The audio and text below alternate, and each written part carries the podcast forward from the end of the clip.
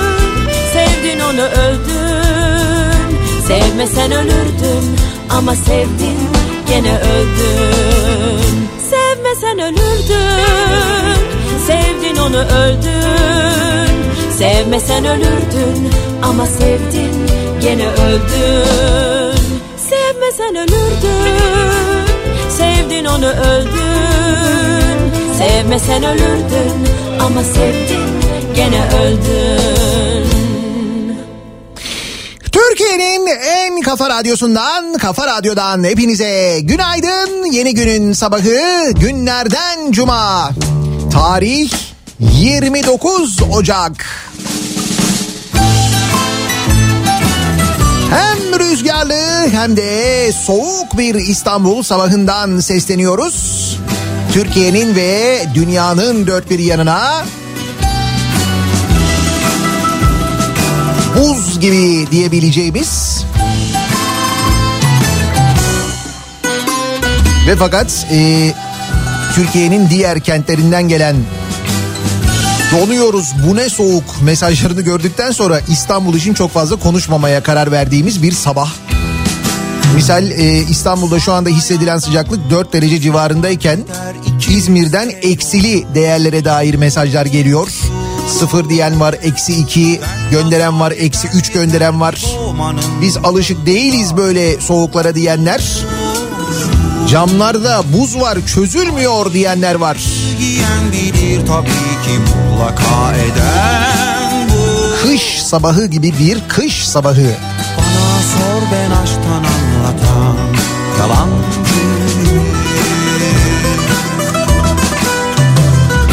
Ayvayı giyen bilir derindedir bir tek susan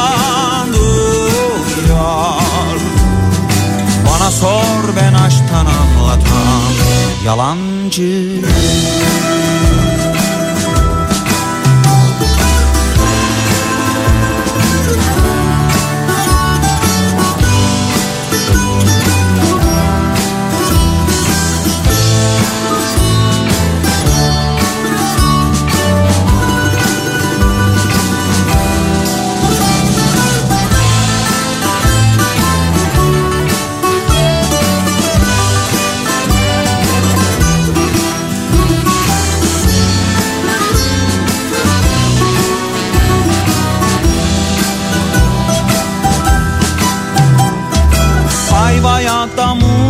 ne fark eder ikimiz de yolunmuşuz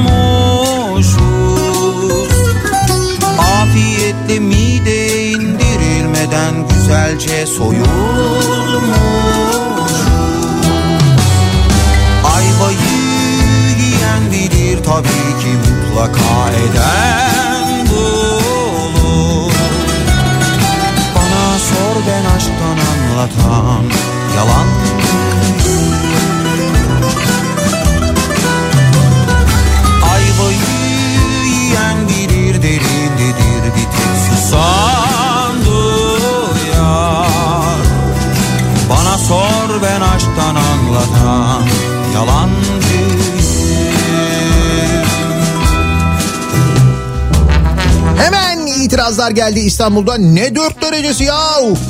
Eksiler var burada. Göktürk eksi 5. Beylikdüzü'nde donuyoruz. Eksi 3. Valla siz öyle diyorsunuz. Beykoz şu anda 4 derece görünüyor. Meteoroloji de öyle yazıyor ama bana soracak olursanız evet hissedilen de aslında 4 derecenin çok daha altında gibi de değerler böyle yani.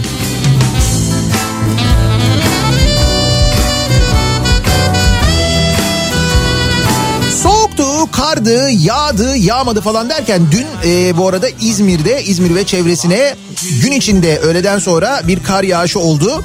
Hatta İzmir-Aydın otoyolunda baya böyle her yer bembeyaz olmuş bazı noktalarında otoyolun yüksek kesimlerinde böyle bir durum da vardı. İzmir'in merkezinde de böyle çok az olmakla birlikte hafiften bir kar yağışı oldu. İzmir'in yüksek semtlerine belki biraz daha fazla. Tabii çok kalıcı olmamakla beraber yine de İzmir'e kar yağması Türkiye gündemine girmesine yeterli oluyor. Çünkü İzmirlilerin karla ilgili esprileri bir kere çok güzel oluyor. Ee, işte böyle bir kardan adam yapmaya çalışıp minyatür e, kardan adamcıklar e, yapmaları. Ya da işte İzmir'de kar kalınlığı falan şeklindeki espriler çokça yapılıyor. Ee, bu espriler e, İzmir'e uzun zaman kar yağmadığı için çok böyle keyifli olsa da karın genelde hayat biçimi olduğu şehirlerde pek anlaşılmıyor olabilir. Ankara'da mesela sağlam e, kar yağar genelde kışın eskiden daha fazlaydı mutlaka. Bir de eskiden kar yağdığında e, ne olurdu? İşte Ankaralılar yolda kaldığında yollarda böyle kayan araba görüntüleri, saatlerce mahsur kalan insanların görüntüleri, bunların sosyal medyadan paylaşılması üzerine eski belediye başkanının e, işte tuzlama çalışması yaptık inanmıyorsan yala tadına bak şeklindeki yanıtları. Bunlar vardı Ankara'da. Şimdi bakın geldiğimiz noktaya bakın. Yani belediye başkanının inanmıyorsanız yalayın tavrından e, Ankara'da gelinen nokta şu. Bir kar takip uygulaması yapmış Ankara Büyükşehir Belediyesi. Oldum E, bu uygulamaya ya da bu internet sitesine girerek Ankara'da karla mücadele ekiplerinin bulunduğu noktayı internet üzerinden canlı olarak takip edebiliyormuşsunuz.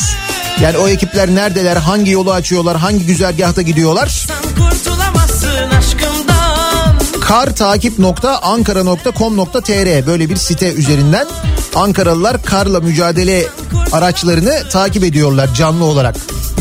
Dağları desen Yani hiç dışarıya çıkıp gidip tatmaya falan gerek kalmıyor artık. Tatmadan uzaktan da anlayabiliyorsunuz. Güzel uygulama yani. desen Kopamazsın canımdan Tünel kazsan kurtulamazsın aşkımdan Dağları desen Kopamazsın canımdan Sen beni bilmezsin deli aşık Gelir alırım seni kaşık kaşık Yolu yok bunun sen bana mahkumsun Yolu yok bunun. Sen bana mahkumsun.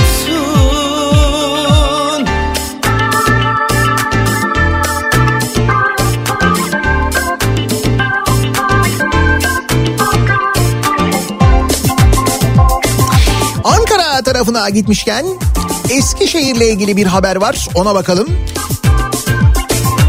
Kitle kaynaklı bir küresel veri tabanı olan Numbeo toplam 431 şehrin değerlendirildiği güvenlik endeksini yayınlamış. Dünyanın en güvenli şehirlerini sıralamış. Ee, bu güvenlik işte asayiş olayları, hırsızlık olayları, dolandırıcılık olayları gibi olaylar göz önüne alınarak buna göre e, yapılıyormuş. Ve dünyanın e, en güvenli şehri Birleşik Arap Emirlikleri'nin Abu Dhabi şehri olmuş. Birinci sırada Abu Dhabi var. Ki dünyanın en güvenli 10 şehrinden 3'ü buradaymış bu arada.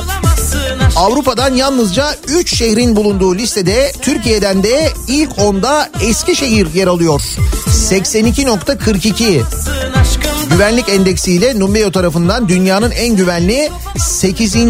şehri olmuş Eskişehir. Tünel kurtulamazsın aşkımdan Bağları desen kopamazsın canımdan Nasılmış ilk 10 acaba? Ee, Abu Dhabi en güvenli şehir orasıymış birinci. İkinci sırada Doha var. Ee, ondan sonra Tayvan'ın Taipei kenti var. Sonra Quebec City Kanada. Ondan sonra İsviçre Zürih. Sonra yine Birleşik Arap Emirlikleri e, Şarya. Ondan sonra Dubai.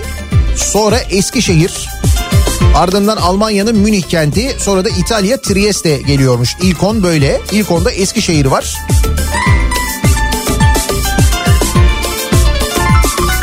Biz neredeyiz acaba ya? Biz güvenli değil miyiz? Hayret. İstanbul'da.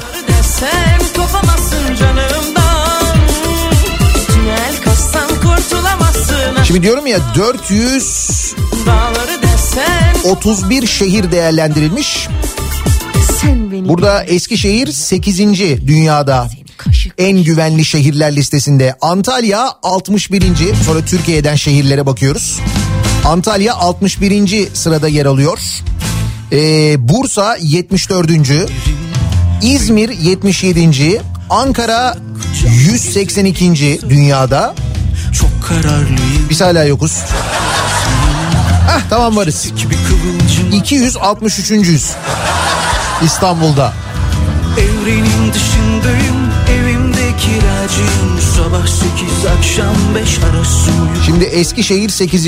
İstanbul 263. Sivaslıyım Ben hiç aşık olmadım Demek Eskişehirliler bizi böyle tanıyorlar. Gittiğimiz zaman Eskişehir İstanbul'dan mı geldiniz siz? Hep bir tedirgin halimiz var herhalde. Ondan mı acaba?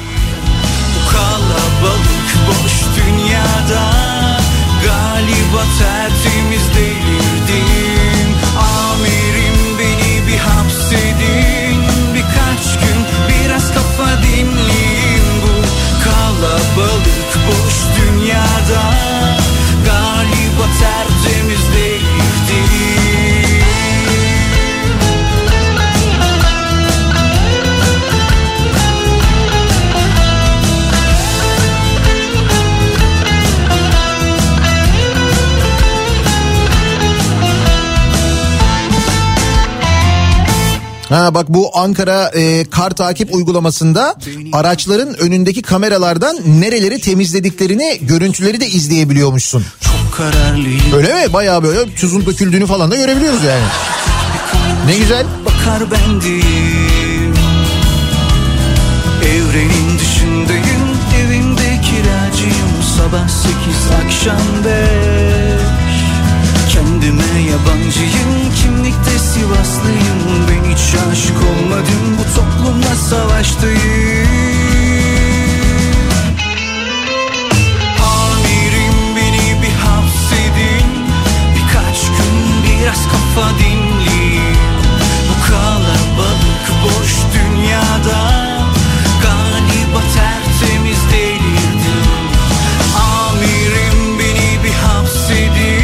Ankaralılardaki havaya bak. Ayrıyetten araçlardaki kameralardan canlı izleyebiliyoruz. 205 bin kişi de izledi. Evet.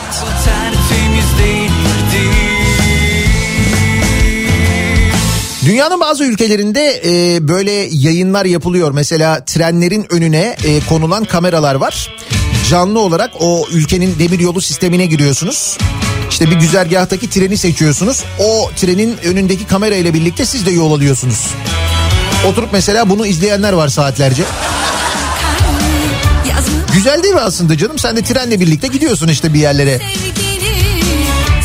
Ankara'da kar temizliği yapan araçların, karla mücadele eden araçların önüne yerleştirilen kameraları da Ankaralılar izleyebiliyorlarmış. aşklar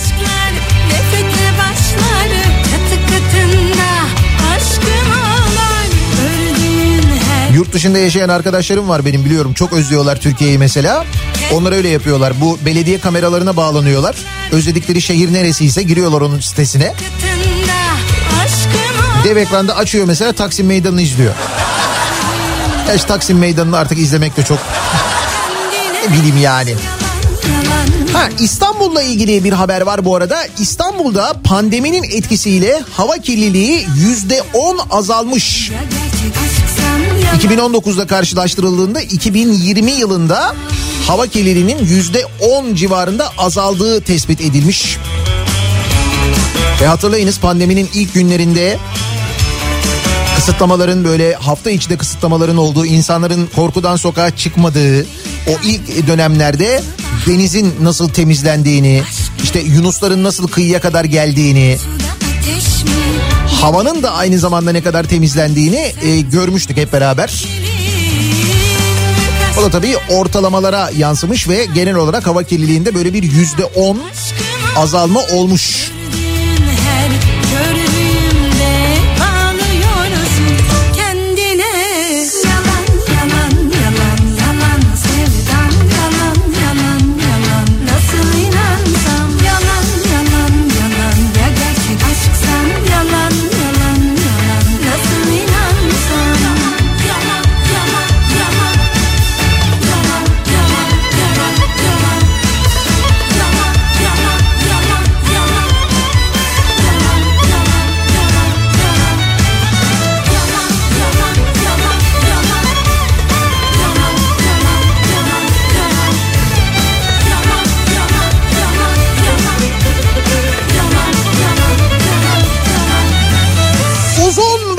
Haftayı geride bırakıyoruz. Dünden bugüne aynı zamanda Z kuşağına tarih dersi verdiğimiz ne konuşuldu arkadaş Z kuşağı konusu ya. Z kuşağı bilmez diye bir başlık açtım bak hala gündemde biliyor musun? Yani dün e, sabah konuşmaya başladığımız o Z kuşağı bilmez konusu an itibariyle 143 bin tweet atılmış İstanbul'da sadece bu konuyla ilgili ya. O ne öyle? Ay bir şey değil Z kuşağı bilmez Z kuşağı bilmez diye konuşurken ve işte eskiden şunlar vardı bunlar vardı eskiden şöyle oluyordu böyle oluyordu falan diye kendi aramızda konuşurken bir taraftan bir taraftan da o günleri hatırlayıp eskiden böyleydi ya değil mi falan deyip daha da beter hüzünlendik. Ha bir de öyle bir şey var Z kuşağını anlatalım derken Nasıl bir sabah trafiğiyle işe gidiyoruz peki? Hemen dönelim trafiğin durumuna bir bakalım.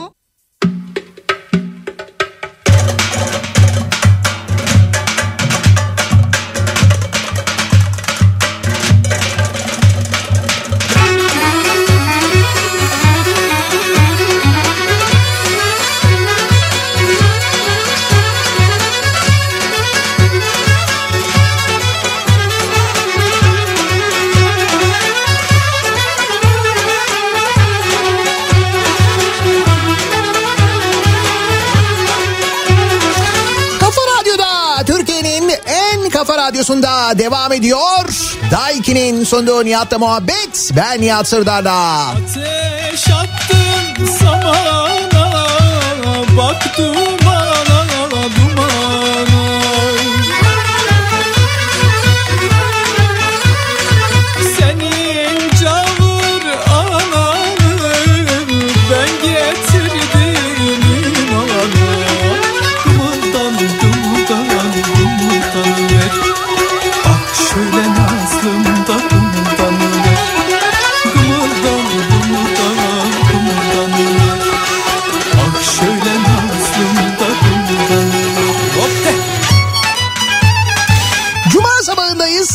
cuma sabahı olduğu gibi elbette programın ilerleyen dakikalarında dinleyicilerimize soracağız. Kimi, neyi, neden protesto ediyorsunuz diye ki geride bıraktığımız hafta yine sağlam protesto yaptı diyebiliriz. Kapanmayan dükkanlardan tutun da o dükkanlara yapılan yardımlara ya da yapılmayan yardımlara ya da dalga geçer gibi yapılan yardımlara konuşulacak çok konu protesto edilecek çok hadise var da İstanbul'daki hayvan kaçakçılığı haberiyle başlayalım.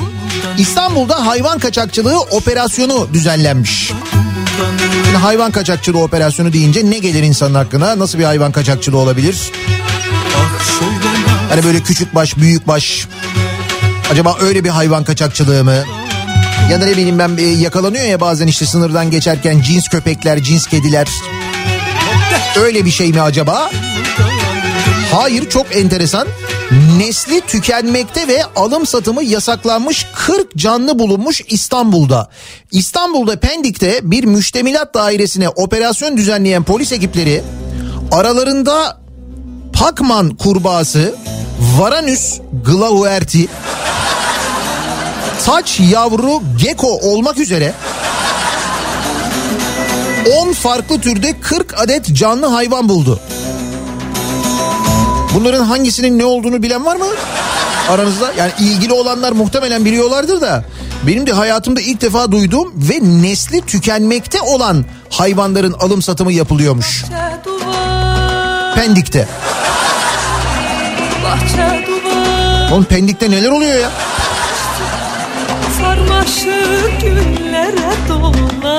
Pendik'te bulunan bir müştemilat içerisinde nesli tükenmekte olan ve alım satımı yasaklanmış hayvanların bulunduğu yönünde ihbar gelmiş. İhbar da enteresan. Alo bir ihbarım var. Buyurun. Nesli tükenmekte olan hayvanlar. yanına Nereden arıyorsunuz? National Geographic'ten arıyorum ben. Operasyonda 2 adet savanna monitör, acı 4 adet cüce monitör, varan dedikleri hayvan. Acem 2 adet Varanus glauerti, 5 adet büyük, 5 adet küçük olmak üzere 10 adet Pakman kurbağası, 5 adet Terribilis kurbağası, 2 adet yetişkin taç gecko, 9 adet taç yavru gecko, 2 adet Amazon süt kurbağası. Hocam ne yapıyorsunuz orada ya? Belgesel çekimi için hazırlık mı varmış yoksa? Belki de öyle bir şeydir. Bir bakışta yaktın beni. Bir bakışta yaktın beni. Derdine bıraktın beni. Derdine bıraktın beni. Yaktın beni, yaktın beni Yaktın beni, yaktın beni. Yanıyorum, yanıyorum, yanıyorum felek Mail oldum Gonca güle. Acem şalı ince bile Acem şalı ince bile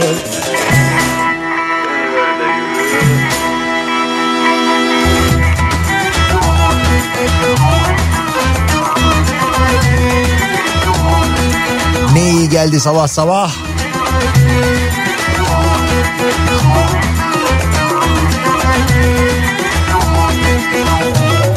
Ben hala Pakman kurbağasındayım.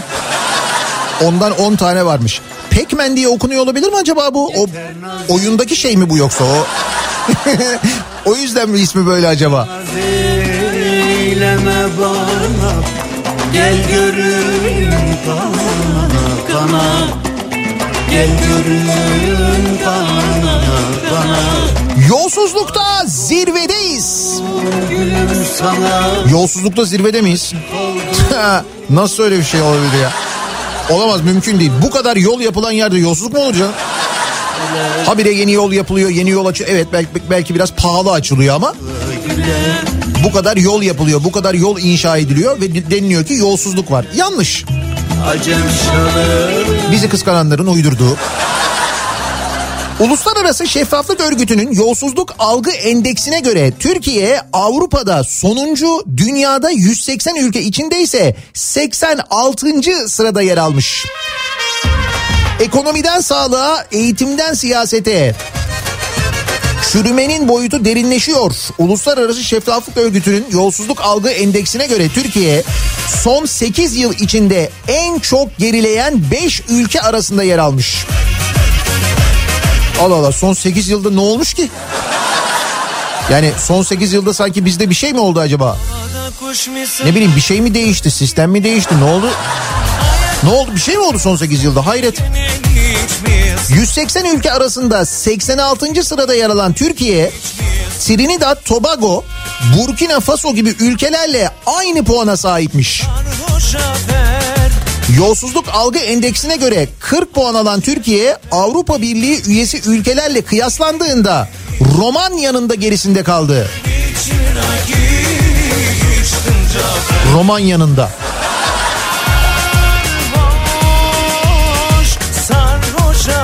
Haber Söyledik ya Romanya'yı beğenmiyorduk, Bulgaristan'ı beğenmiyorduk falan. Ya içine 88'er puan alan Danimarka ve Yeni Zelanda birinci sırada yer alıyormuş şeffaflıkta. Ama nedir bu Danimarka'dan çektiğimiz ya? Ne Danimarka'ymış? 85'er puanla Finlandiya, Singapur, İsveç ve İsviçre takip ediyormuş onları. Ne oluyorsunuz ne oluyorsunuz? Şeffaf oluyor da ne oluyor?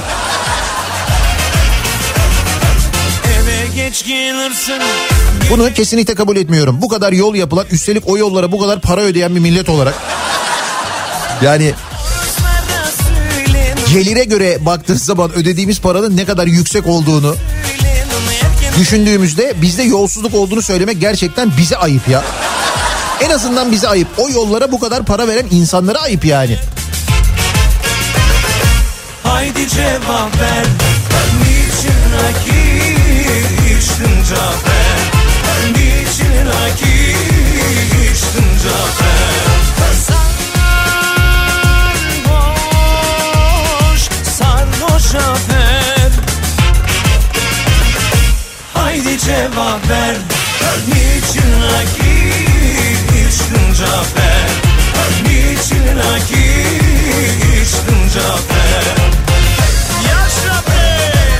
Üstelik yol yapmakla da kalmıyoruz. Bir de kanal için uğraşıyoruz hala.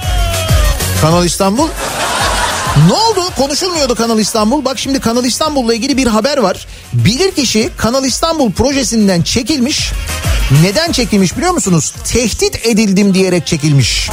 Kanal İstanbul projesinin bilirkişi heyetinde bulunan Yıldız Teknik Üniversitesi'nden HA'nın tehdit edildim diyerek çekilmesinin ortaya çıkmasının ardından açıklama yapan Türkiye Mühendis ve Mimar Odaları Birliği Kanal İstanbul projesi ÇED sürecinin derhal sona erdirilmesi ve projeye karşı açılan bütün davaların akabinde düşürülmesi gerekmektedir demiş. Bilirkişi heyetinde yer alan Yıldız Teknik Üniversitesi'nden HA'nın İstanbul 10. İdare Mahkemesi'ne gönderdiği dilekçede tehdit edildim diyerek affını istediği ortaya çıkmış. Haydi cevap ver Bilir kişiler tehdit mi ediliyormuş? Kanal İstanbul'la ilgili ne arazi alındıysa artık ya da şöyle söyleyeyim kimler ne arazi aldıysa orada ve biz o arazi alınmadan önce o araziyi alanlara ne söz verdiysek merak etmeyin buraya şöyle bir şey yapılacak böyle kıymetlenecek şöyle olacak falan dediysek yapmak için elimizden geleni ardımıza koymuyoruz o belli. Bilir kişiyi tehdit etmek neymiş ya?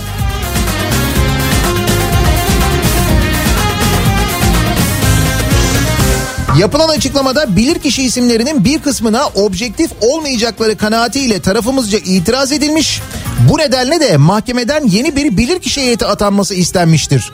Türkiye'de bugün 209 üniversite bulunmasına rağmen belirlenen 15 ki- e, 15 kişilik bilirkişi heyetinin 9 üyesi İTÜ'den tayin edilmiştir. Cahile İlgili bu yazılı beyanla daha önce onlarca bilim insanının ve teknik insanın ifade ettiği gerçeklik bir kez daha ortaya çıkmıştır. Kanal İstanbul projesi bilimsel gerçeklere rağmen tüm bu bilgileri göz ardı edilerek yapılmaya çalışılmaktadır. Projenin chat raporu şaibelidir. Raporla halka yalan söylenmektedir. Bu proje için kamulaştırılan e, yerleşim yerlerindeki insanların mahkemelerinde olanı biteni hiç duyuyor musunuz mesela? Hiç haberiniz var mı? İnsanların yıllardır oturdukları, yaşadıkları, ektikleri, biçtikleri, memleketin toprağım dedikleri yerlerin nasıl devlet tarafından 3 kuruşa kamulaştırıldığından haberiniz var mı mesela? Biliyor musunuz bunları? Bunları da bilmiyoruz değil mi? Ve bilir kişiler tehdit ediliyormuş ya. Geldiğimiz noktaya bakın. Ne kan almış değil mi? Θα γυρίσεις μα δεν θα με βρεις Γιατί θες για πάντα να με χάσεις Και πικρά, πολύ πικρά να κλάψεις Γιατί θες για πάντα να με χάσεις Mahkemeye verdiği dilekçede hazırladıkları raporun beğenilmediğini, kendilerinden yeniden rapor istendiğini söylemiş bilirkişi EA. Ve bu süreçte açık ve üstü kapalı tehditler aldığını söylemiş. Mahkemeye vermiş bu dilekçeyi. Bilirkişi olarak atanıyorsun, rapor hazırlıyorsun. Diyorsun ki bu rapor, raporda ya olmaz diyorsun. Diyorlar ki bu rapor olmamış. Beğenmedik bu raporu diyorlar. Annemden Çok biliyorsan sen yap o zaman.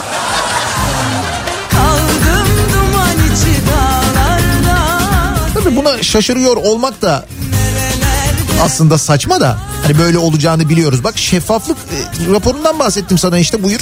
yarim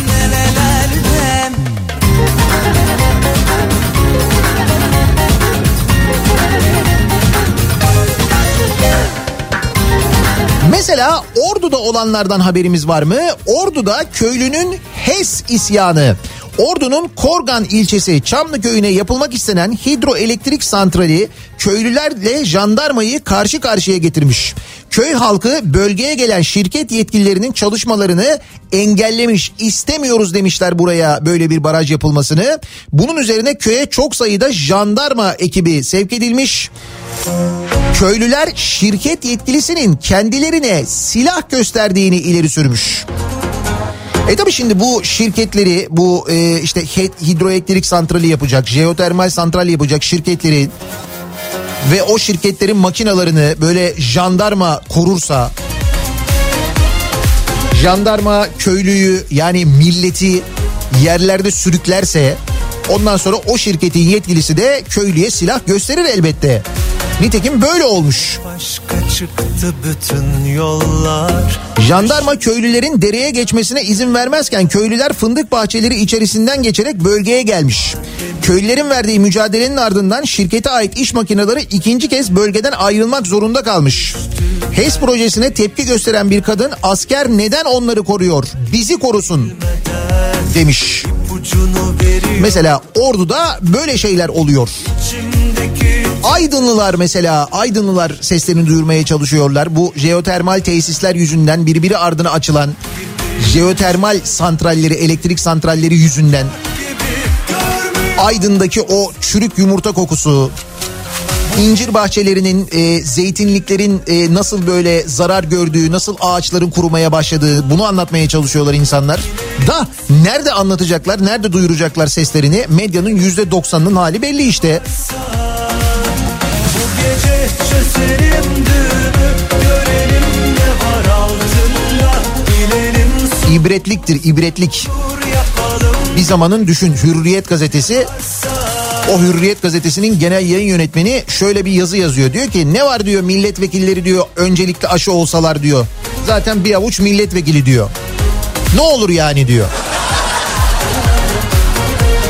Bak bunu normal bulan adam gazeteyi yönetiyor. Bir de o gazeteyi yönetiyor yani. Gerçi kalmadı artık bitti tabii de. İstedim belki bilmeden Yani medyanın da durumu bu olunca e, insanlar seslerini gerçekten duyuramıyorlar.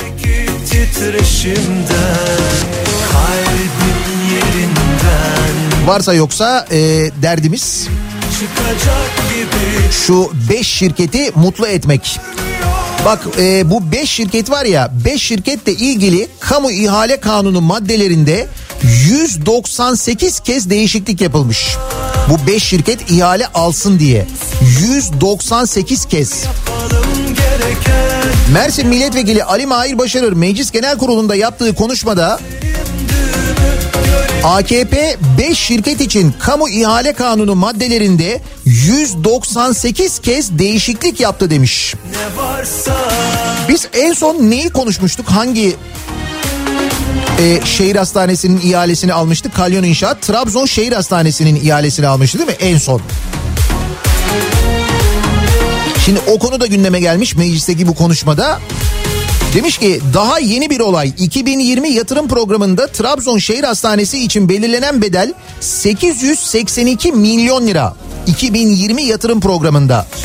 Yaklaşık 10 ay sonra ihale 1 milyar 100 milyona kalyona veriliyor. Aradaki fark 218 milyon lira. Bu parayla Trabzon'a 200 yataklı hastane yapabiliriz biz. 218 milyon liraya. Bu aradaki fark. Bunu sorgulayan yargı ya da bir bakan var mı? Yok. Ama bunu meclisin sorgulaması lazım. Bu şirketler ilgisi olmadığı halde pazarlık usulü olan 21B kapsamında ihale alıyor.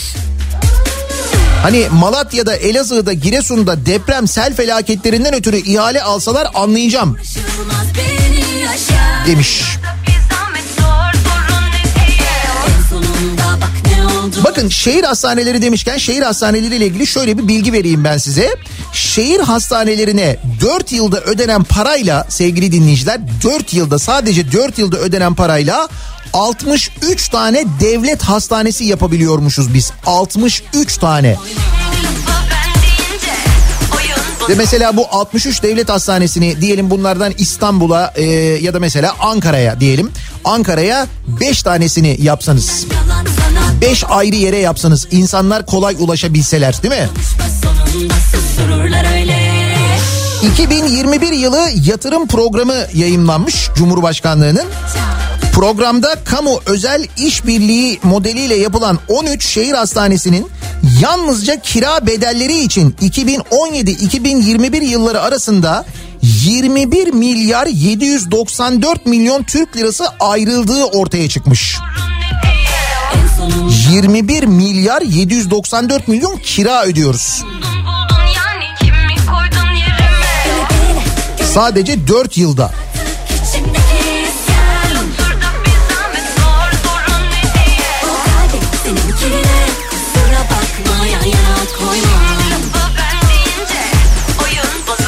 Şimdi biz e, bu modelle yaptığımız işlerde nasıl zarara uğradığımızı bu geçiş garantili yapılan işlerde bizim cebimizden nasıl para çıktığını zaten biliyoruz.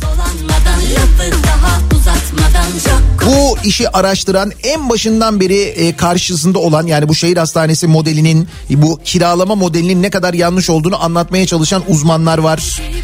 Köşe yazarları var anlatıyorlar. Bunun nasıl bizim geleceğimizi ipotek altına aldığını söylüyorlar. Önümüzdeki 25 yıl boyunca biz bu kiraları ödemeye devam edeceğiz. Bu arkadaşlar gidecekler ama o kiralar kalacak. Hadi oradan dinliyorsun Halbuki o ödenen kiralarla devlet kendi yapabiliyor zaten. Yani devletin elinde bir para var. O parayla devlet gidip kendi hastane yapabilecekken vatandaşına ücretsiz çok daha uygun belki sağlık hizmeti verebilecekken ne yapıyoruz biz? Bu arkadaşlara bu 5 arkadaşa bu 5 şirkete kira ödemeye devam ediyoruz. Ne güzel. O sırada 2020 yılında Hani haftanın başında konuşuyorduk ya bu kapanan dükkan ya da kapanmayan dükkan meselesini. 2020'de her gün 5 lokanta kapanmış Türkiye'de. Sadece lokantalardan bahsediyoruz. Koronavirüs salgını sebebiyle zor günler geçiren yiyecek içecek sektöründe pandeminin etkisi ortaya çıktı. 2020 yılında lokanta ve yemek hizmeti veren toplam 1733 firma kapanmış. Perakende gıda ticareti yapan 2858 şirketin de kapısına kilit vurulmuş.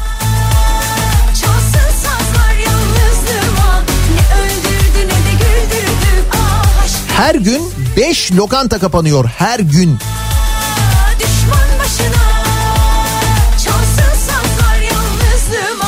Ama soruyoruz mesela. Diyor ki öyle bir kapanan dükkan falan yok. Yok öyle bir şey yani. Yoksulluk o da yoktu değil mi? Evine ayda 8638 lira girmiyorsa yoksulsun. Bir de benimkini 4 kişilik ailenin açlık sınırı 2652 liraya, yoksulluk sınırı ise 8638 liraya çıkmış sevgili dinleyiciler. Türk İş'in araştırması açlık ve yoksulluk sınırının önceki aya göre yükseldiğini göstermiş. Bu rakamlara göre milyonlarca işçi, memur ve emeklinin büyük bir bölümü 8638 liralık yoksulluk sınırının altında yer alıyor. E bitmişti yoksulluk. Sayın Bakan öyle demişti. Ortadan kalktı demişti yoksulluk sorunu. Açlığı zaten bitirdik çünkü kuru ekmek yiyoruz. Kuru ekmek yediğimize göre aç da değiliz. Onu da Denizli milletvekilinden öğrenmiştik. Kendisi öğlen yediği yemeği Çivril Belediyesi'ne yazdırdıktan sonra geldiği mecliste bunu söylemişti.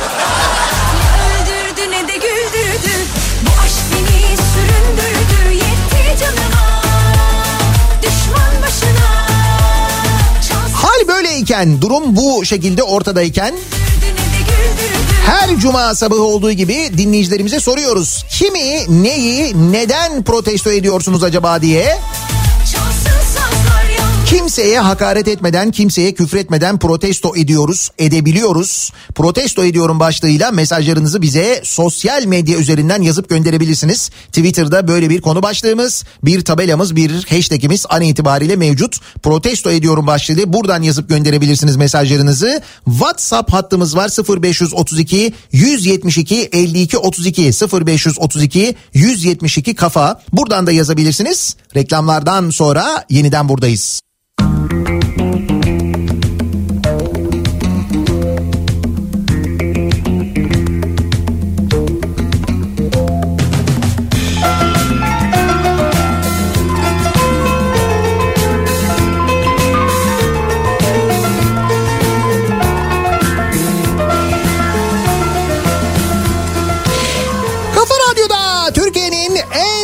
Radyosunda devam ediyor.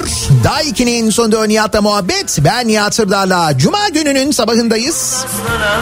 8'e yaklaşıyor saat. Unuttuk Canikos'unu zannediyorsunuz. Biz unutsak o bizi unutmuyor. Yeni yeni ihaleler almaya devam ediyor. O zaman hep beraber söylüyoruz. Anası da yesin Babası da yesin Yesin anam yesin Canikosu yesin Anası da yesin Babası da yesin Yesin anam yesin Canikosu yesin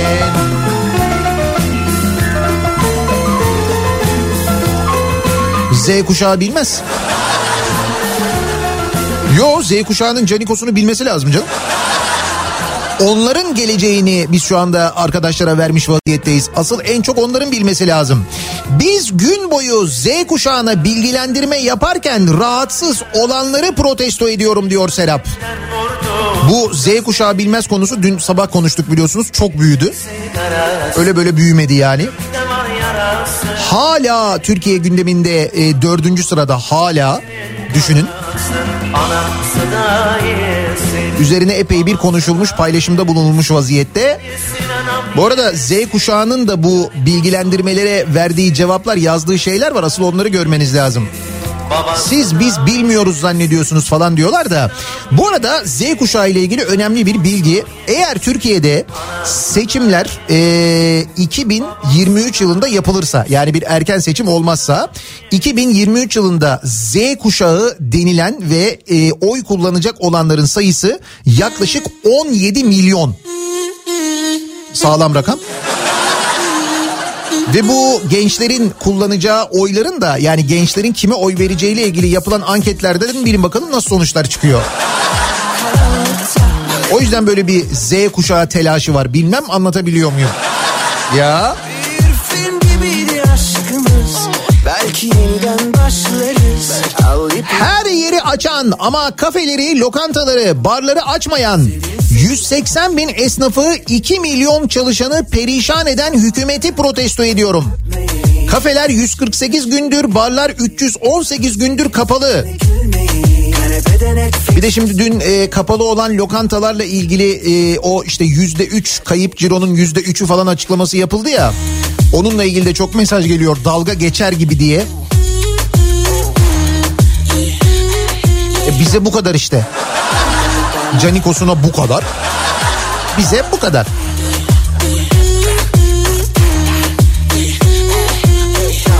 Pam ram pa pa pam Bir kere izin verdin beni üzmene.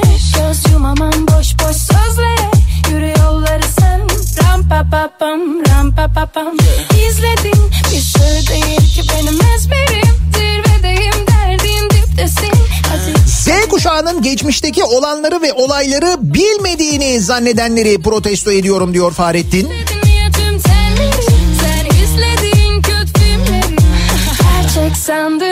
Tarladan markete giden yolu protesto ediyorum.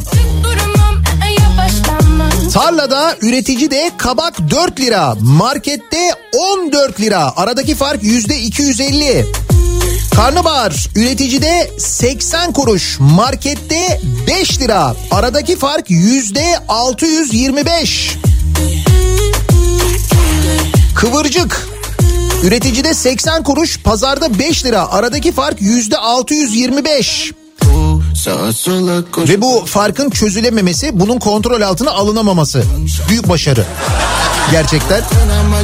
Üreticinin perişan edilmesi ayrıca, üreticinin üretemeyecek hale getirilmesi ayrıca bir başarı. Geç atıyor seni günce arama Koşarak gelenler var sana bin dereden su getirsem arınamazsın ama sen yine kendini sakla bir ton laf edip yine kandıramadın onu. Git o zaman ya da ram pa pa. Pa Sana benefit ayak kurarken o senin eli bir bebekle İki kuzu sür milyon amaçlı kurtlar peşlerinde hav hav hav hav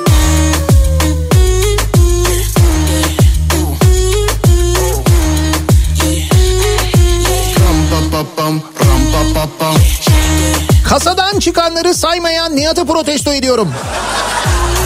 Evet öyle çok mesaj geliyor. Gözümden kaçmadı. Bu hafta bir kere saydın. Benim kasadan çıkanları kaç kere saydığımı mı sayıyorsunuz siz? Ayrıca Samsun'da kasadan çıkanları protesto ediyorum diye de gelen çok mesaj var. Samsun halkının konu hakkında bu kadar rahat olmasını protesto ediyorum diyen de var. Samsunlular belki keyfini çıkarıyor. Nereden biliyorsunuz? Şu SSK'dan hala istifa etmeyen Kılıçdaroğlu'nu protesto ediyorum.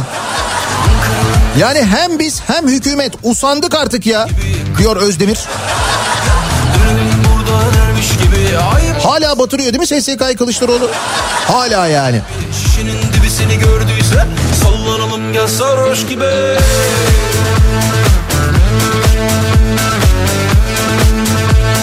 Anlattıklarının tamamı yalan diye yazmış birisi. O zaman doğruyu dinleyin. Geçin A Haber'e orada mis gibi doğrular var. Oradan dinleyebilirsiniz. Mehter Marşı eşliğinde veriyorlar hatta. Müzik de daha değişik. O daha sizi mutlu eder. Dinlemeyiniz. Dinmek bilmez rüzgar gibi köz Burada alev alsak Zıplayalım gel yanmış gibi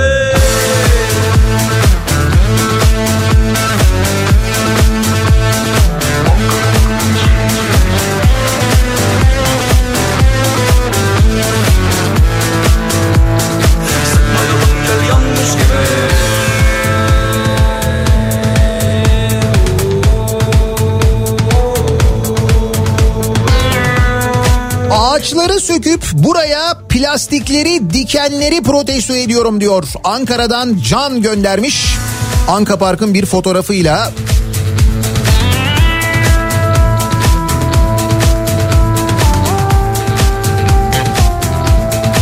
Patronumu protesto ediyorum diyor Yavuz. Bildiğiniz üzere Almanya'da evden çalışmak yasallaştı. Ben de patronuma evden çalışmak istediğimi bildirdim. Şöyle pis pis güldü. Ne iş mi yapıyorum? Şehir içi otobüs şoförüyüm. Ha, onu evden yapmak evet şimdilik belki biraz zor olabilir. Aslında simülatörle otobüsü eşleştirsek belki...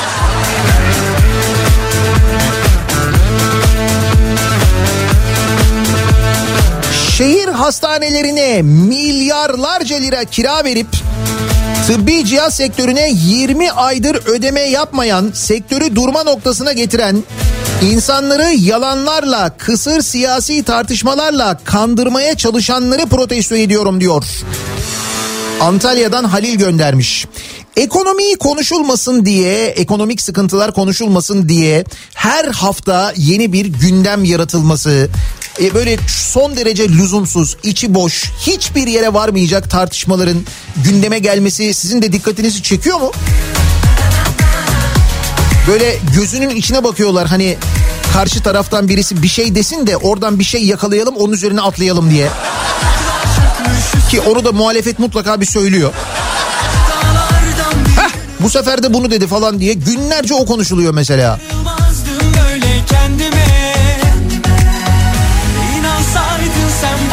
Samsun'dan çıkanları saydın mı kaçırmadım değil mi? Yok yok kaçırmadın sayarım biraz sonra dur.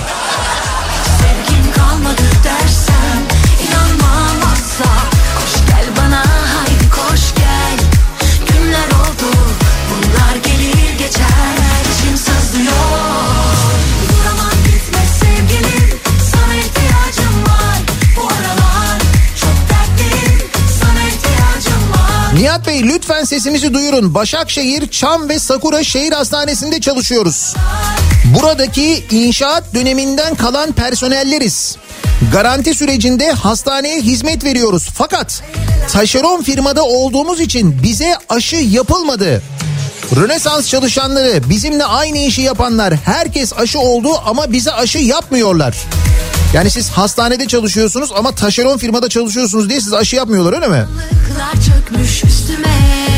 Ama hastanede çalışıyorsunuz yani o insanlarla birlikte. Ateş gönder bana Darılmazdım böyle kendime. İnansaydın sen bana Birazcık daha Sabret gülüm sabret derken. Vaktin mi doldu Hiç sevgim kalmadı dersen. İnanmam asla Koş gel bana haydi koş. Halkın parasını vicdansızca harcayıp yeterli ve güvenilir aşıyı ülkemize getirmeyenleri protesto ediyorum diyor. İzmir'den Zuhal göndermiş. Bu arada e, 10 milyon gelecek dendi 3,5 milyon eksik geldi ya. O 3,5 milyon bu sabah gelmiş. Dolayısıyla ne oldu? Şimdi bir 10 milyon geldi. Önceden de bir 3,5 gelmişti. 13,5 mu gelmiş oldu yani? Ne kadar doz aşıya ihtiyacımız var bizim? 120 milyon en az.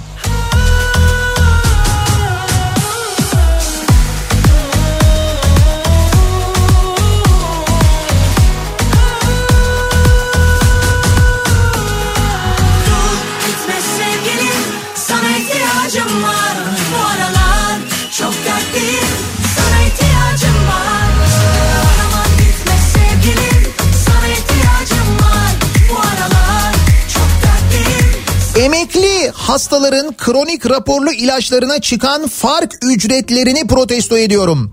Siyasilerin hangi anlaşmazlıkları sebebiyle oluyor bilmiyorum ama bu duruma bu durumu lütfen 3 kuruş maaş alan emeklilerimize yansıtmayın diyor Adana'dan İsmail göndermiş. İlaçlar için alınan ücretler. Eczaneye gittiğiniz zaman bu ücretleri tabii eczacı almıyor aslında devlet alıyor bir taraftan. Muayene ücreti de eczanede çıkıyor bir de öyle bir şey var.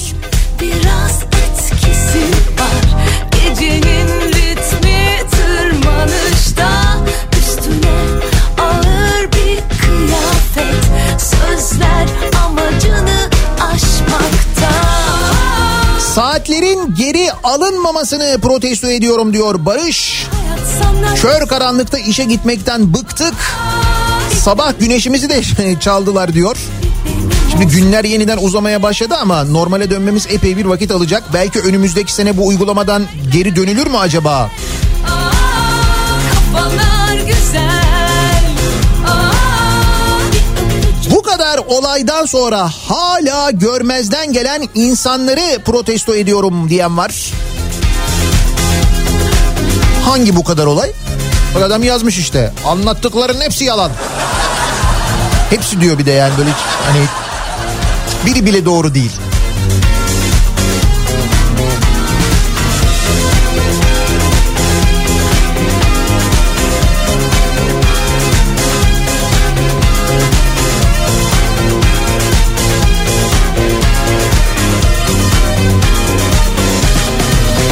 Ferrari'yi park edecek yer bulamadıysa demek.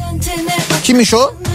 AKP'li vekil Kenan Sofuoğlu salgından etkilenen kiracısına haciz göndermiş.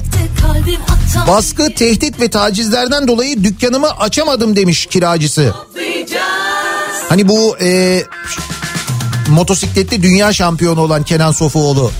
Hani milletvekili olduktan sonra meclisteki odasında yardımcılarının fotoğraflarını çekip emir erlerim diye paylaşan arkadaş değil mi?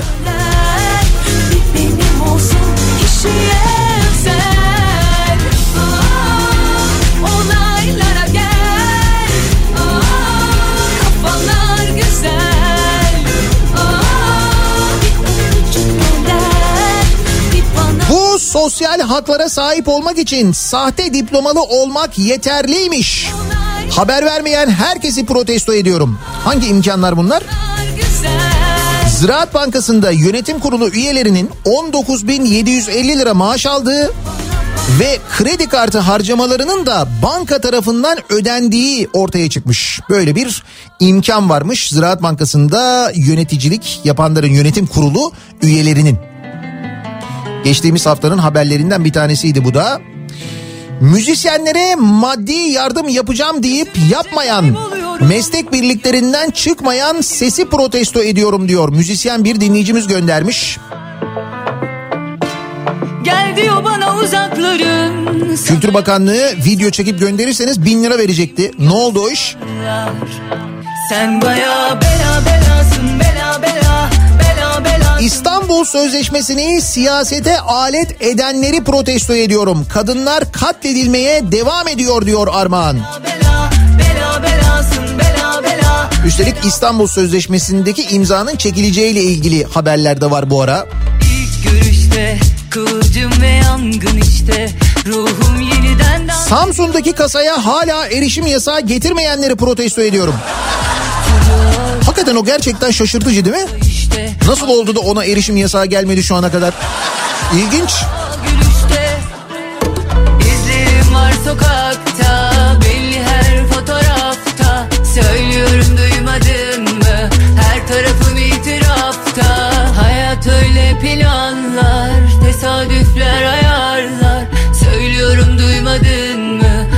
tarafım itirafta Sen baya bela belasın bela bela Açıklasaydık, açıklarsam, bir konuşursam bir şey bilip de söylemeyen herkesi protesto ediyorum.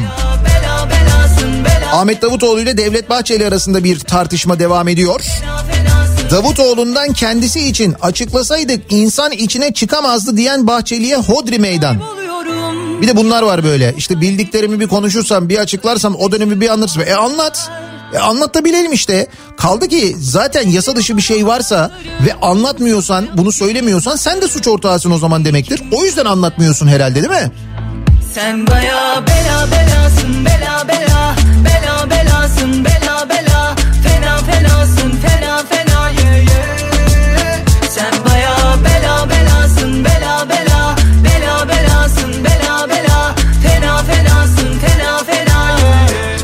Samsun'daki kasadan çıkanlar nakde çevrilse 7,5 milyon lira yapıyor.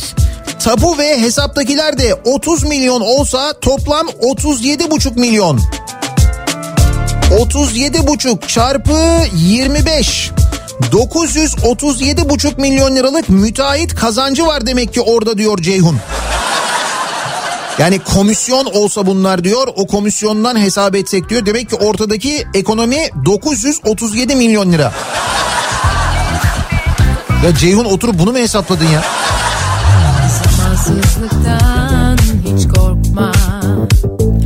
Ayçiçek yağını protesto ediyorum diyen var mesela. Canım ayçiçek yağı niye protesto ediyorsunuz? Önemli olan ayçiçek yağının fiyatı değil. Önemli olan ayçiçek yağına ulaşabilmek. Ulaşabiliyor musunuz? Yani ayçiçek yağının yanına kadar gidebiliyor musunuz? Mesela markette gidiyorsunuz ayçiçek yağını görüyorsunuz. Hatta dokunabiliyorsunuz. Yani bunları yaparken üstüne bir de şikayet ediyorsunuz. Ne kadar yanlış.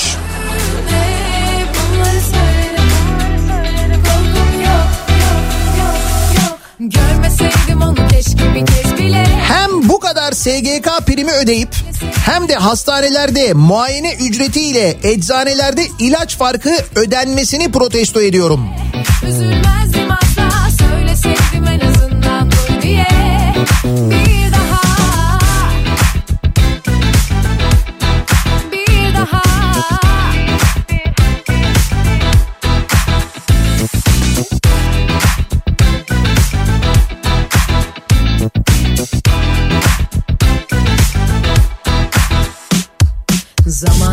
Zamansızlıktan hiç korkma. Güzel şeyler gelsin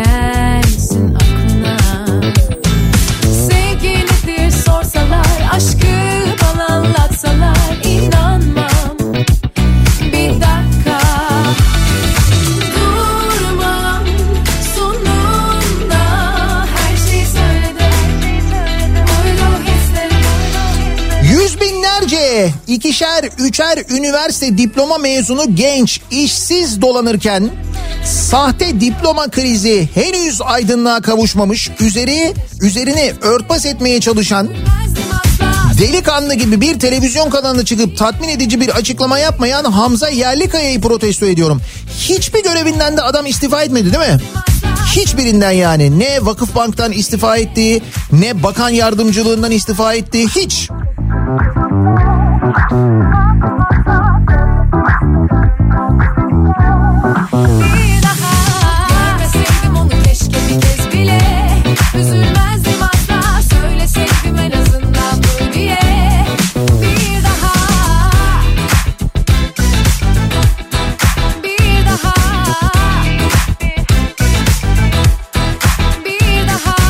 Seni protesto ediyorum seni.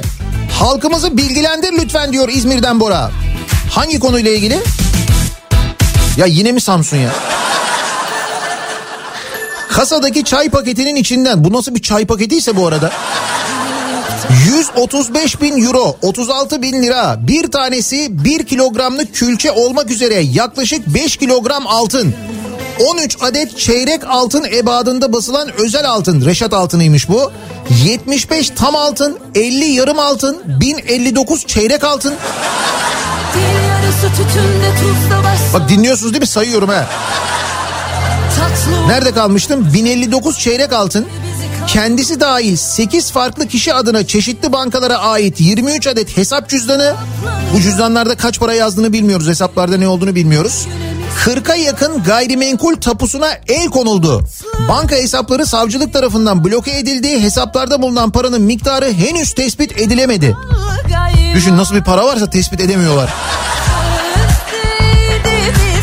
Samsun Büyükşehir Belediyesi Mali İşler Daire Başkanı'nın makam odasındaki kasadan çıkanlar bunlar sevgili dinleyiciler bilmeyenler için. Samsun'un medarı iftarı.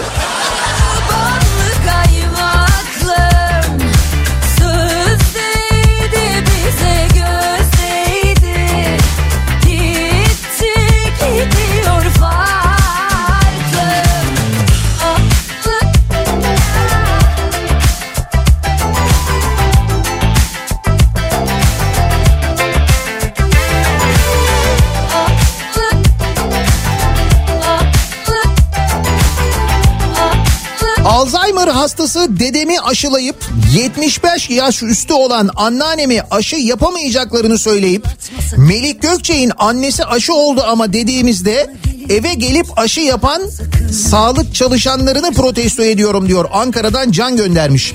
Ya burada e, bir hakikaten bir şey var yani bu Melik Gökçe'ye aşı yapılmasının gerekçesi işte Melik Gökçe'nin evinde kayınvalidesi yaşıyormuş. Ona aşı yapınca Melik Gökçek de 65 yaş üstü olduğu için ve onunla birlikte yaşadığı için aşı yapılmış. Sağlık Bakanlığı'nın e, gerekçesi buydu yani o aşının gerekçesi bu olarak açıklandı. Şimdi aynı durumda olan birçok insan var. Bu insanlar da bunun üzerine bu haberi görünce aramışlar e, Sağlık Bakanlığı'nı e, ya da işte aile hekimlerini demişler ki böyle böyle biz de aşı olmak istiyoruz. Bakın bizim evde de işte 85 yaş üstü biri yaşıyor. Biz de 65 yaş üstüyüz demişler ki öyle bir şey yok. Bunun üzerine itiraz etmişler. Nasıl öyle bir şey yok? E Melik Gökçe'ye niye yapıldı o zaman deyince bir dakika biz bir bakalım demişler. Sonra gelip yapmışlar.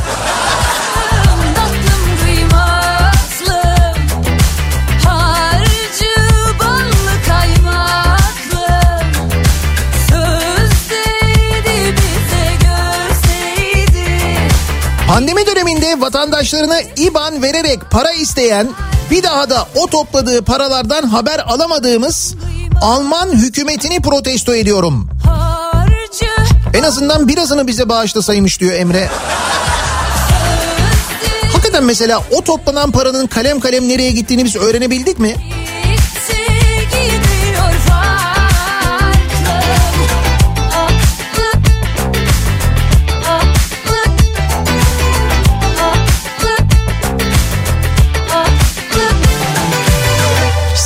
Kendinizi e, Orwell'in 1984 kitabında yaşıyormuş gibi hissettiğiniz oluyor mu? İşte ben tam da öyle hissediyorum ve bu durumu protesto ediyorum. Düşün mesela 1984 kitabı yazılmamış olsaydı e, onu şimdi biri yazsaydı Türkiye'den ki hiç kurguya gerek yok. Ne uçmuş falan derdi değil mi okuyan? Nasılsın? İyi misin? Sorarsam söyler misin? Yabancı sen kimsin? Çağırsam gelir misin? Tirilay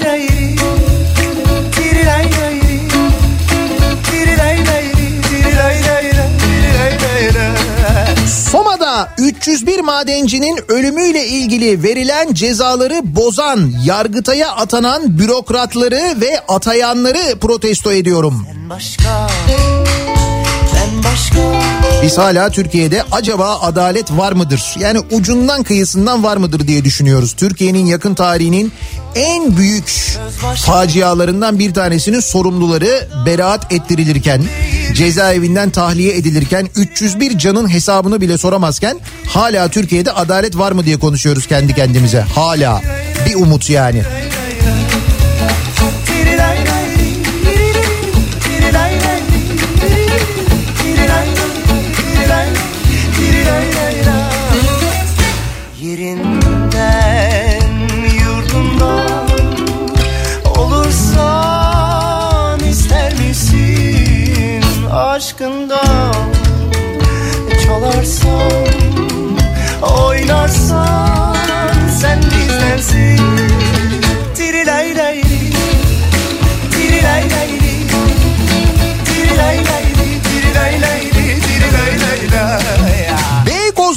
Kesilen ağaçları protesto ediyorum. Anadolu Kavağı, Anadolu Feneri, Poyrazköy. Şimdi de damadın okulunun karşısındaki alanı inşaat AVM yapacak olan zihniyeti protesto ediyorum. Gitti değil mi oralarda?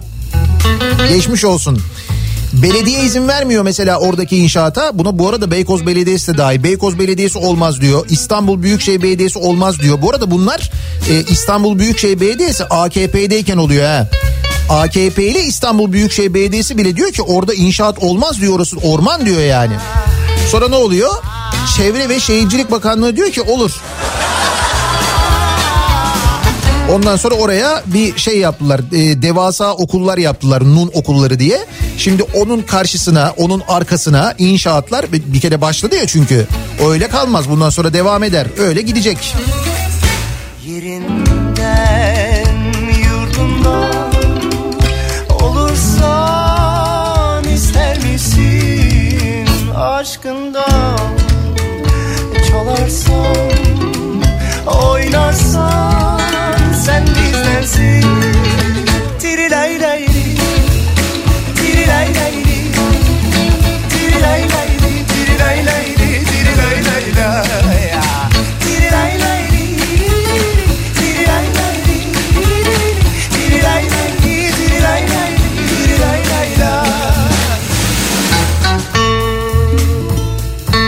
Haftanın son günü A Haber izliyorum. Az önce önermiştim ben. Anlattıklarınızın hepsi yalan diye yazan arkadaşa önerdim. Arayın bir şey açın onu dinleyin. Orada onlar demek ki doğru size göre. Ben de diyor açtım diyor izliyorum diyor. Her şey güllük gülistanlıkmış. Biz hayal aleminde yaşıyormuşuz. Sizin gibi hayal aleminde yaşayanları protesto ediyorum diyor dinleyicimiz. Bak doğru yolu bulmuş. Cuma gününün sabahındayız. Neyi, neden protesto ediyorsunuz diye soruyoruz. Cuma sabahı protesto sabahı kimseye hakaret etmeden elbette kimseye küfretmeden gördüğünüz gibi gayet medenice protesto edebiliyoruz. Reklamlardan sonra yeniden buradayız.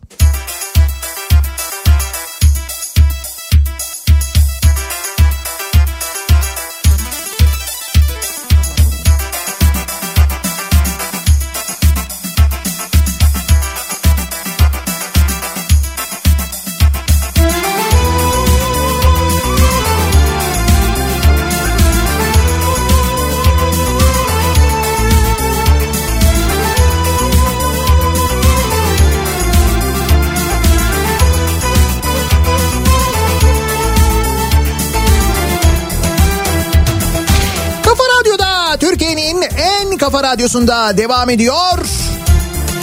Daiki'nin sunduğu Nihat'la muhabbet. Ben Nihat Sırdar'la. Cuma gününün sabahındayız. Tarih 29 Ocak. 2021'in ilk ayını da bitiriyoruz. Birlikte böyle bir hafta sonuna giriyoruz.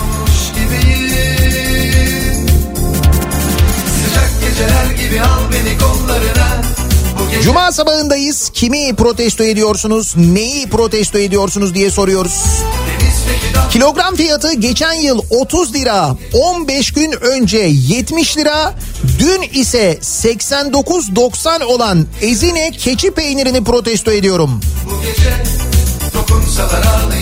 Ezine keçi peyniri 90 lira oldu mu ya? Keçinin terbiyesizliği yani. Herhalde onun kabahatidir. Başka kim kabahati olacak? Kesin keçi yüzünden.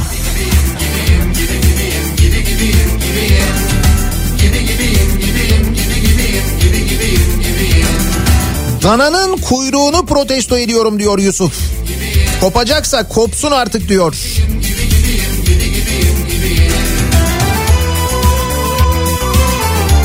Apartman yönetim kurulu toplantısı, anma programı, sinema, tiyatro, lokanta, kafe yasak. Düğün yapsan sayıyla, cenazen olsa sayıyla. Ama şehir şehir miting yapmak, kongre düzenlemek, yan yana dizilmeler serbest. Ben de bu durumu protesto ediyorum diyor dinleyicimiz. Danimarka'dan yazmış. Orada oluyordur herhalde böyle mantıksız şeyler değil mi? Bu kadar yasak varken bu kadar insanın yan yana gelmesi mümkün değilken öyle bir şey yapılmaz.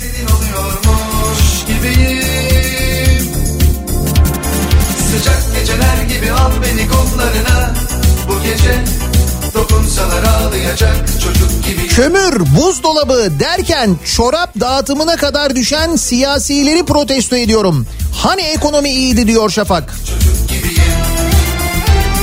AKP Aydın Nazilli İlçe Kadın Kolları Teşkilatı törenle çorap dağıtmış insanlara da onun haberi var. İnsanların evlerine gitmişler bir tane çorap vermişler o çorabı verirken de fotoğraflarını çekmişler sosyal medyada yayınlamışlar. Bak ihtiyacı olanlara çorap verdik diye. Aferin size ne güzel.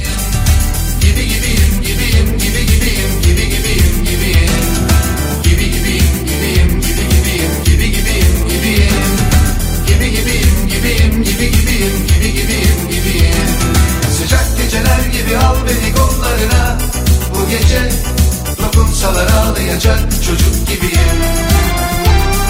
Denizdeki dalgaların ucuna beni sal bu gece. Her yeni gün doğacak çocuk gibiyim. Sıcak geceler gibi al beni kollarına Bu gece. Dokunsalar ağlayacak çocuk gibiyim. 7 yıldır terminal metro hattını bitiremeyen ve Rize Belediyesi'nin millet bahçesi için milyonlar gönderen Bursa Belediyesi'ni ve belediye başkanını protesto ediyorum diyor.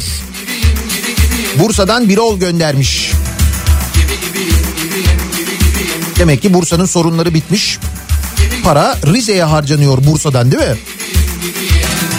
Sıcak geceler gibi al beni kollarına Bu gece dokunsalar ağlayacak çocuk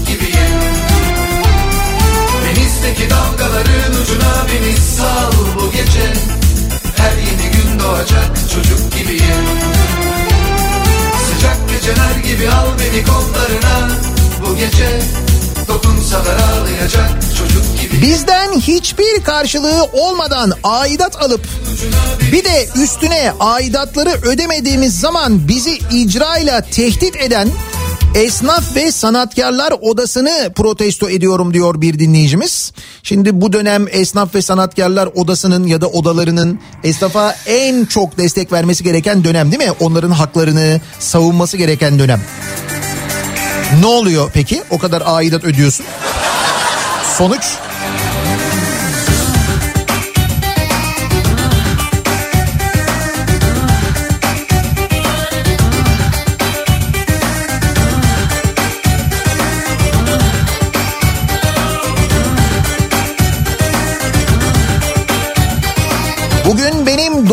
Doğum günüm kutlamayan seni protesto ediyorum diyor dinleyicimiz. Kutlu olsun doğum gününüz nice senelere da isminiz de yazmayınca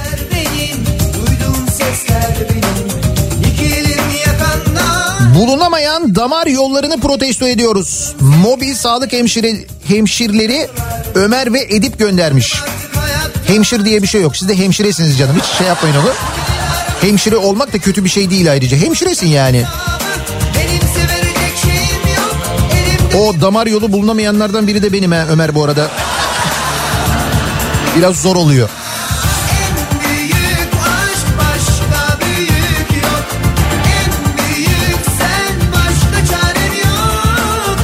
Günaydın Nihat Bey. Ticari taksi şoförüyüm. Taksiye Esenler'den bir kadın bir erkek bindi. Ok meydanı SSK dediler. Tabii her sabah olduğu gibi sizi dinliyorum ama çok enteresan mırıldanmaya başladılar ama ben hiç konuşmuyorum. Sonra kapat radyoyu dediler. Ben de haber dinliyorum dedim. Böyle haber olmaz dediler. Ben de ne dinleyeyim dedim. O da A Haber aç, NTV aç dedi. Ben de onlar Esenler'de yapılan çorba çeşmesinden kaç paraya yaptığını falan anlatmıyorlar dedim. Tam da yerel bilgi vermişsin yalnız bravo.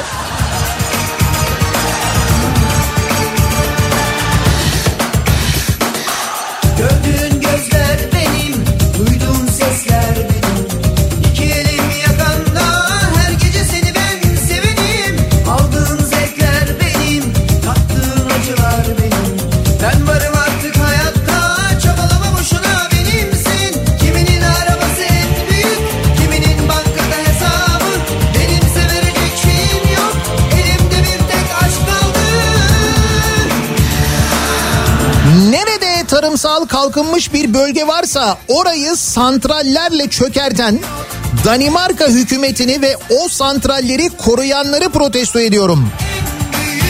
Türkiye'nin zirai kalkınma ve süt besiciliğinde en iyi şehri İzmir Tire'yi jeotermal santrallerle kirletmek istiyorlar. İnsanların tarım yapma şevkinin son kaldığı bölgelerde de dirençleri kırmaya çalışıyorlar. Gerçekten artık böyle bir niyet olduğunu düşünmeye başlıyor insan. Yani bu kadar böyle hani tarımın olduğu yerlere bu tür santrallerin kurulmak istenmesi hani tam, tamamını bitiremedik şu tarımın artık iyice böyle köküne kibrit suyu dökelim diye yapılıyor diye düşünüyor insan artık. Gerçekten öyle bir art niyet arıyor yani. Yani gıdanın bu kadar önemli olduğu e, dünyada bir ülkenin kendi kendine yetmesinin bu kadar önemli olduğu zamanlarda bizim ısrarla tarımı bitirmeye çalışmamız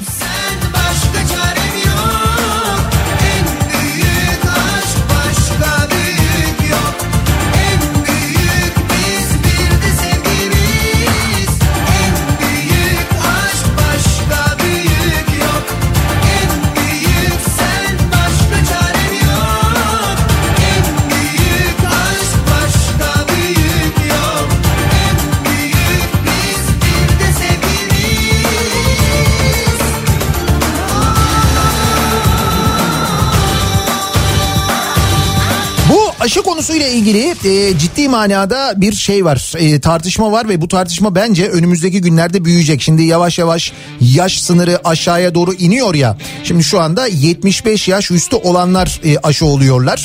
Fakat işte insanlar görünce mesela 65 yaş üstü olan Melik Gökçe'nin de aşı olduğunu falan Yoktan sevda yaparım Şimdi diyor ki bir dinleyicimiz e, 84 yaşında anneme bakıyorum. Annemin aşı sırası gelince Melik Gökçek olayını sordum. Sağlık Bakanlığı'na o 65 yaş üstü olduğu için yapıldı. Siz değilsiniz aşı olamazsınız dediler. Tamam eyvallah. 76 yaşında teyzemiz var. danış 80 yaşındaki eşi aşı olurken ona da geçerli olmadı bu kural nedense diyor mesela. İşte diyorum ya böyle bir kafa karışıklığı var böyle bir bilgi eksikliği var belli. Ve biz önümüzdeki günlerde bu tartışmaları kime aşı oldu kime olmadı yapılıyor yapılmıyor çok daha konuşuruz tartışırız. Adamım bu küçük işlere ben bakarım Yanarım adamım bu küçük işlere ben bakarım Yakarım. Benim adım Ebruli biraz gerçek biraz rüya. Yalanımı sevsinler aşksız dönmüyor dünya. Benim adım Ebruli biraz gerçek biraz rüya. Yalanımı sevsinler yalansız dönmüyor dünya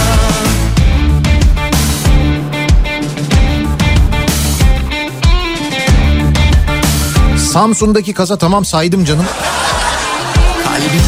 Bugünün Samsun'unu saydım. çıkarım Kalbim sevda kuyusu Her gün yoldan çıkarım Adamım bu küçük işlere ben bakarım Kıskanç Almanya'nın Göttingen Üniversitesi'nin senatosunun Türk asıllı Profesör Doktor Metin Tolan'ı oy birliğiyle rektör seçip üniversite mütevelli heyetinin de bunu onayladığı günlerde Türkiye'deki üniversitelerde ise tepeden atamayla rektör seçip dost, akraba, hısım yöntemleriyle kadro oluşturulmasını ve buna da bilim denmesini protesto ediyorum diyor. İzmir'den Ali Kemal göndermiş. Ne oldu? Boğaziçi Üniversitesi'nde yine polis basmış Boğaziçi Üniversitesi'ni. Çadırlar dağıtılmış, rektörlük binası etrafında önlemler alınmış. Ama ne oluyor? Her gün 12'de tüm öğretim üyeleri protesto etmeye devam ediyorlar Boğaziçi Üniversitesi'nin kayyum rektörünü değil mi? Biraz gerçek biraz rüya Yalanımı sevsinler yalansız dönmüyor dünya